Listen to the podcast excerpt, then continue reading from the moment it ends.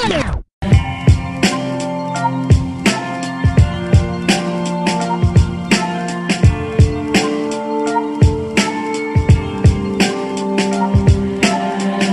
and welcome to another episode of Geeks Crossing. I'm your host, Matt, and today we're going to be shooting to the stars. A few months ago, I went through the worlds of Super Mario 64 from the perspective of a house hunter, and I ranked the locations from the least to the most homeowner friendly.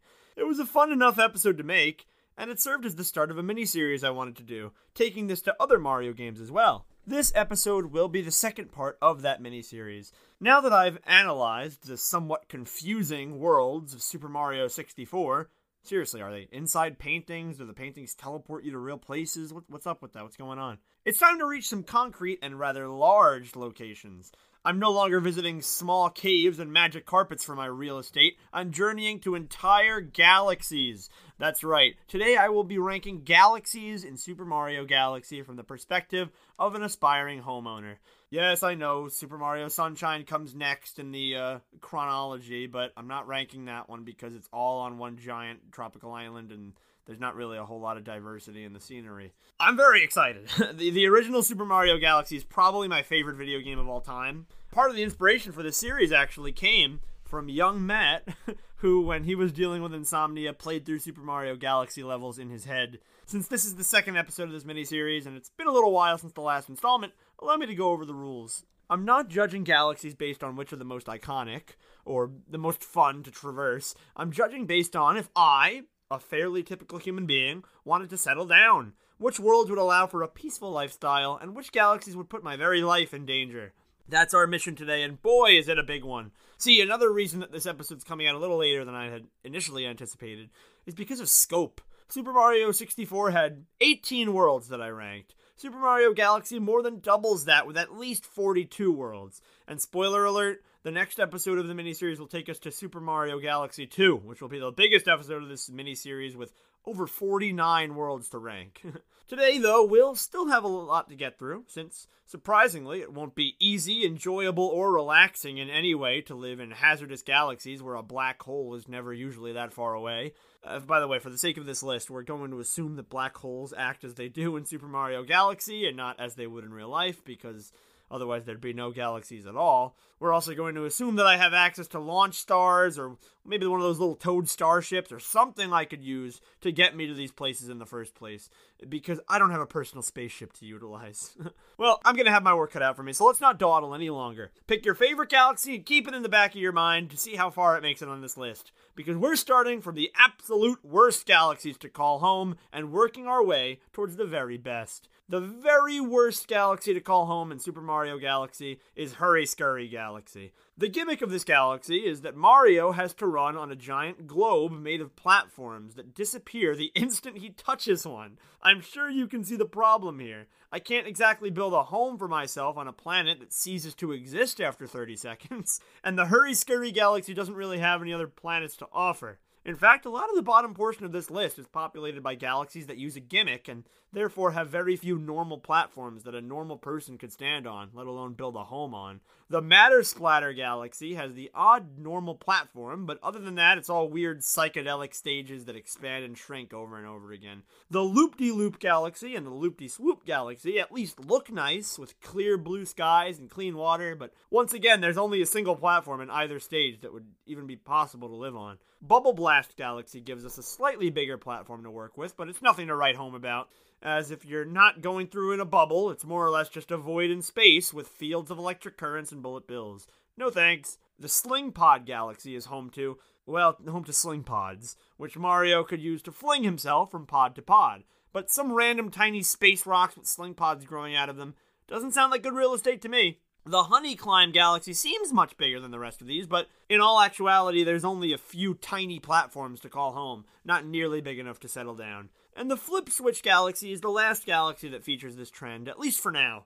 The galaxy consists mainly of one giant cube shaped planet covered in panels that each have to be pressed. Once you do this, the planet becomes mostly normal, but doing this isn't an easy task for an average human, as you have to make some big jumps and deal with spiked platforms and laser shooting turret robots. One wrong jump sends you straight into a black hole. No thank you, let's move on. The Bubble Breeze Galaxy comes next, and from all that we've seen of it, this galaxy appears to be a never ending sea of toxic swamp with only a tiny set of islands surrounded by rocks in the middle.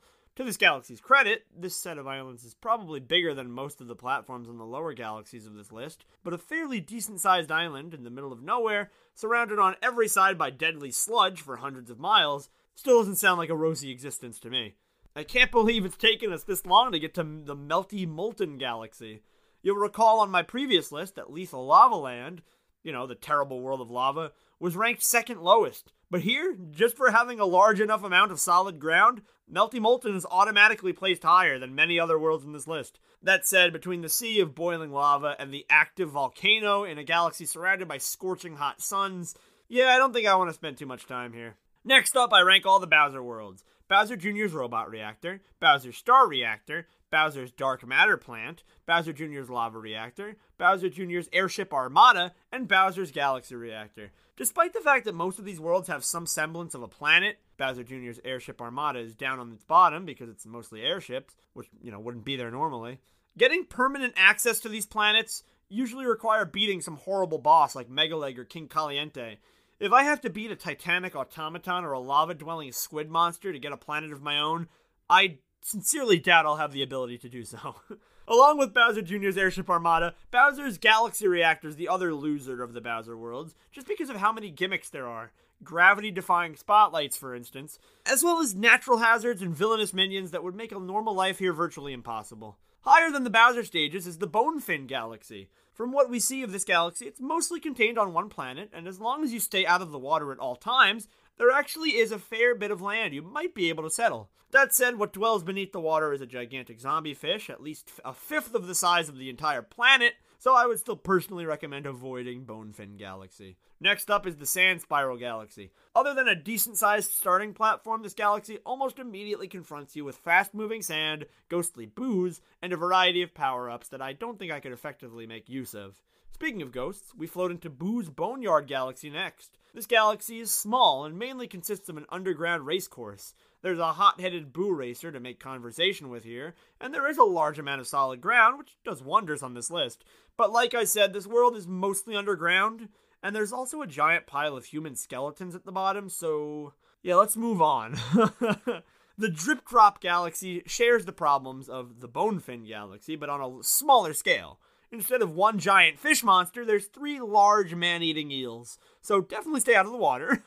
I rank this higher than the Bonefin Galaxy because there's at least penguins to talk with, and defeating some eels seems a lot easier than defeating a giant zombie fish. Next up is the Dusty Dune Galaxy, probably the biggest galaxy yet featured, consisting of multiple giant planets. This galaxy's problem is that most of these planets suffer from the same problem. 99% of most planet surfaces are coated in deadly quicksand. There's a few decent sized platforms around here and there, of course, but if I have to always keep one eye open out of fear of losing my step and tripping into quicksand, that's just no way to live. Plus, this is a desert world, and there's not even any water around on most planets, so I think I'll be staying away. Now, the Rolling Green Galaxy and the Rolling Gizmo Galaxy are interesting. Much like Hurry Scurry, Loop de Loop, and Sling Pod galaxies, these worlds are based on gimmicks, in this case, rolling around on a ball from platform to platform. But take the ball out of the equation, as I would, because I obviously wouldn't balance on a ball for the rest of my life, and these two galaxies actually have a lot of decent sized platforms. Nothing too crazy, but a cut above what we've seen so far, for the most part. The Big Mouth Galaxy gives you your own private beach, which is awfully nice. But it's not incredibly big, and it's the only place you could really journey unless you can hold your breath for a long time. Plus, I have a feeling the sand here would be all damp and muddy since it's pretty much cave soil and not actual beach sand, which we'll get up to higher on the list, hint hint. The Snowcap Galaxy is next, and I wouldn't be surprised if you forgot this galaxy existed, because when I 100%ed the game for the first time, around February or March 2021, I legitimately could not remember ever playing this level before. But for all intents and purposes, it's a fairly simple romp, a pill shaped snowy planet. Maybe it wouldn't be the most comfortable, but it's leagues above some of the lower spots in this list. Besides, there's three star bunnies to hang out with, so you won't go crazy from loneliness. This next one may come as a surprise, but I'm ranking Ghostly Galaxy here. This galaxy shares a major problem with Big Boo's haunt in Super Mario 64. Sure, there's a giant mansion seemingly ripe for the taking, but it's infested with boos, violent ghosts that I have no way to physically damage. That said, it's much easier to deal with them here as I would only need to lead them into a source of light to defeat them. So even though this is still not at the top of my list, um, I would still have to become a Ghostbuster to claim the mansion as my own, I think it could be done. And as a result, this galaxy is much better than Big Boo's haunt for real estate. With Ghostly Galaxy, we're really starting to move into galaxies where comfortable living is much more feasible. Maybe still not easy, but definitely feasible. Our next galaxy should be familiar to fans of this game's soundtrack, the Space Junk Galaxy. There are some little planetoids where you might be able to build a life for yourself, but nothing too crazy. There is that really neat planet made of crystal or glass with a maze inside of it, and I imagine that could make for some fairly comfortable living. Still, there are much better options on this list. In order from worst to best, I place Buoy Base Galaxy, the Battle Rock Galaxy, and the Dreadnought Galaxy pretty much back to back because my pros and cons with them are more or less the same. See, when Mario traverses them, he's under fire from cannons, villainous goons, explosions, all kind of crazy stuff. But all three basically feature giant functioning space stations. In Buoy Base's case, it's a lot smaller, hence why it's the bottom of the three. But the Battle Rock itself, as well as the Dreadnought, are gigantic bases made out of a hollowed out space rock and a massive spaceship, respectively. If I could find out how to get into either of them, I would be a happy camper because that's a huge, well protected place to live. That said, we don't have a ton of information on what's actually in there, so I can't put these galaxies too too high since I'm largely speculating. So they go right here among the comfortable above average galaxies. And next among those galaxies is the Freeze Flame Galaxy. Probably to some surprise. Sure, neither the icy cold mountain planet or the boiling hot lava planet scream quality real estate, but I find the former planet, the icy one in particular, could make for some cozy living. Decently sized, self contained planet like the icy mountain planet could be a great place to build a little log cabin and drink hot chocolate. That said, it's not the biggest planet, and I don't know if I'd really like to live in a place where it's cold all the time. Snowman's Land made it high on my Super Mario 64 real estate ranking episode, yes, but it was mostly by default, since the worlds in that game weren't nearly as homeowner friendly. You know, it's almost like the people making Mario games aren't considering the potential real estate markets of their game worlds. How strange. Moving on, let's head to the Toy Time Galaxy. Plain and simple, this is just a fun world with cheery music and fun toy and dessert themed planets. That said, I don't necessarily think Toy Time is the best place to live. Sure, there's some okay sized planets where one could make a house for themselves, maybe out of literal building blocks, but I still think we could do better, and we'll see bigger galaxies with larger and more inviting planets. In fact, we're actually entering the top 10 spots on this list. If you haven't heard me mention your favorite galaxy yet, that means that it's probably a prime location to settle down and live in peace at least compared to all the other worlds in this game. Deep Dark Galaxy is an underrated one, in my opinion. It's a fun enough galaxy to explore, but the real showstopper is the private beach, far bigger than the one in Big Mouth Galaxy. There's a huge chasm with an old galleon, getting some Jolly Roger Bay vibes, but unfortunately, it may or may not be claimed by Bowser's minion, Kamella the Magic Koopa, so you might have to steer clear of it throwing in the boos that you could probably deal with, though it may not be the most fun or easy task. And you can definitely see why the Deep Dark Galaxy, though a really strong contender, is definitely not the best. I was quite torn on the Sweet Sweet Galaxy. I initially had it much lower on this list, but as I continued to rank other galaxies, it continued to rise higher and higher, eventually settling down in this spot. See, Mario went about his journey in Sweet Sweet Galaxy all wrong. He hopped and leapt through tight valleys over cookie cutter holes when he should have just walked on the giant layer cake platforms he was navigating in between. This galaxy has clear skies, and I'm sure it smells great, but the jury's still out on whether or not things go stale here. Plus, living on a cake is pretty cool, but I'm sure you'd get sick of the icing constantly getting on all your clothes. Now we're getting to some real classics the Good Egg Galaxy, and just barely beating it, the Gusty Garden Galaxy. I rank these two galaxies together because they've made it this high for virtually identical reasons a huge variety of decent to large sized, simple, grassy planets to choose from. By and large, these are solid galaxies to call home. And even if there are some drawbacks, bosses to avoid, some planets being smaller than others, I really do think you can't go wrong with either of these two options. I mean, hey, someone's already had the idea to build a house in Good Egg Galaxy, though you never actually meet him. You'll spawn in front of his house for every star. That said, I do put Gusty Garden just barely ahead of Good Egg because of Gusty Garden's clear daylight sky, but I think you could make a very fine home in either. I'm going to rank the Gateway Galaxy next. Whereas the Good Egg and the Gusty Garden Galaxy have many different planets to choose from, Gateway, and actually all the remaining galaxies on this list, for the most part, really only have one planet that it would make sense to settle. In Gateway Galaxy's case, it's the starting planet, perhaps the most iconic planet in the entire game, complete with flower fields, rocks, greenery, even some little houses you could potentially nab for yourself if they're empty, the main planet of the Gateway Galaxy provides a wonderful opportunity for simple, peaceful living. And even if you might get somewhat lonely, you can do much, much worse. The next two galaxies are tied, for what I hope are obvious reasons the Honey Hive Galaxy and the Gold Leaf Galaxy. I get that they wanted you to feel like you were returning to a slightly different version of a familiar place, but really, are we supposed to believe that these two galaxies are meaningfully different? It's nearly the same setup. The main planet has been rotated horizontally, and some of the smaller planets are different. But both galaxies would be fantastic places to settle. You'd be right at home in a friendly community of bees. Sure, I'm not a huge fan of bugs, including bees, but these ones seem a lot sweeter and less horrifying on the eyes. The main planets of both galaxies are complete with running water, trees, just a very nice, relaxed vibe. The only faults I can think of is the possibility that I can't utilize the bee mushroom, a childhood dream of mine, and also the never ending line of rolling boulders that you have to traverse to reach certain parts of the main planet. But those issues aside, these two galaxies provide a wonderful home. Next up is the Beach Bowl Galaxy, which I'm sure you could have seen coming. A sunny, happy, tropical planet with a race of friendly penguins to talk to and hang out with. What an awesome vibe, right? I could lounge on the beach, play games with the penguins, do somersaults off of the vine swings into the refreshing tropical water on this galaxy's main planet, which I'd probably stick to. The Cataquack Waterfall planet seems nice, maybe a decent place to visit, but I want nothing to do with that terrifying swamp planet. But you know what's better than a tropical beach planet? an even bigger tropical beach planet. And that's why the Sea Slide Galaxy is up next on my list. The third best location in this game to call home. The Beach Bowl is nice. Its main planet is decent size, nothing to scoff at, especially when compared to most of the bottom half of this list. But Sea Slide boasts one of the largest planets in the game, at least by length. It's a massive ring of tropical water, complete with islands, hills, trees, even a lighthouse. Perhaps a pre built home one could take advantage of. I can imagine it now, greeting every morning with a smile and a lap around the ring, greeting my penguin neighbors with a fond hello. Life does not get much better than this tropical paradise. Next up, number two on this list, I have the Comet Observatory.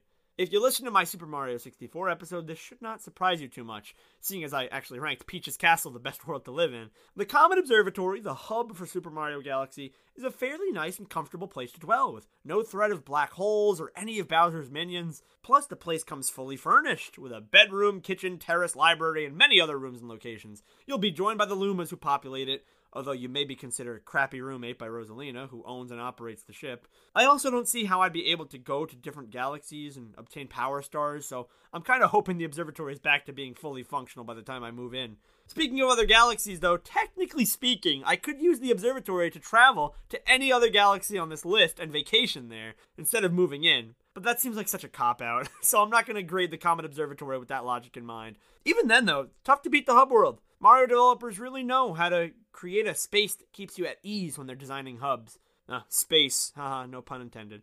But in this case, the hub world is defeated by my number one pick, the best world in this game to call home, the Grand Finale Galaxy. Only accessible by 100%ing the game as Mario and Luigi, the Grand Finale Galaxy shows us the rare sight of a Mushroom Kingdom at peace. Okay, I get it. The Mushroom Kingdom doesn't sound like the best place to live, considering how many times Bowser up and marches an entire army into it. But in this galaxy, Bowser has already been defeated, and the people of the different galaxies have gathered in celebration with penguins, toads, robots, and all other races of the cosmos hanging out and vibing under a beautiful moonlit night. There's plenty of houses, so you'd definitely not be lonely. And though it may not be a tropical paradise or an interstellar space station, the Grand Finale Galaxy has a cozy little settlement full of heart and I think that's probably what makes this the ideal galaxy to move to. That's right, your reward for collecting every Power Star in the game twice is the gift of high quality real estate. Thanks, Nintendo. You've just listened to another episode of Geeks Crossing. If you could live in any location in Super Mario Galaxy, which would you pick? Do you agree or disagree with any of my rankings?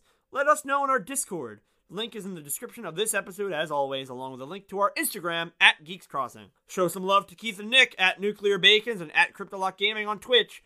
And be sure to continue to support us wherever you're listening to us right now, whether that be on Anchor, Spotify, Apple Podcasts, Google Play, or iHeartRadio. Tell your friends and families about us, especially the Mario fans in your life. I'm Matt, and welcome, New Galaxy!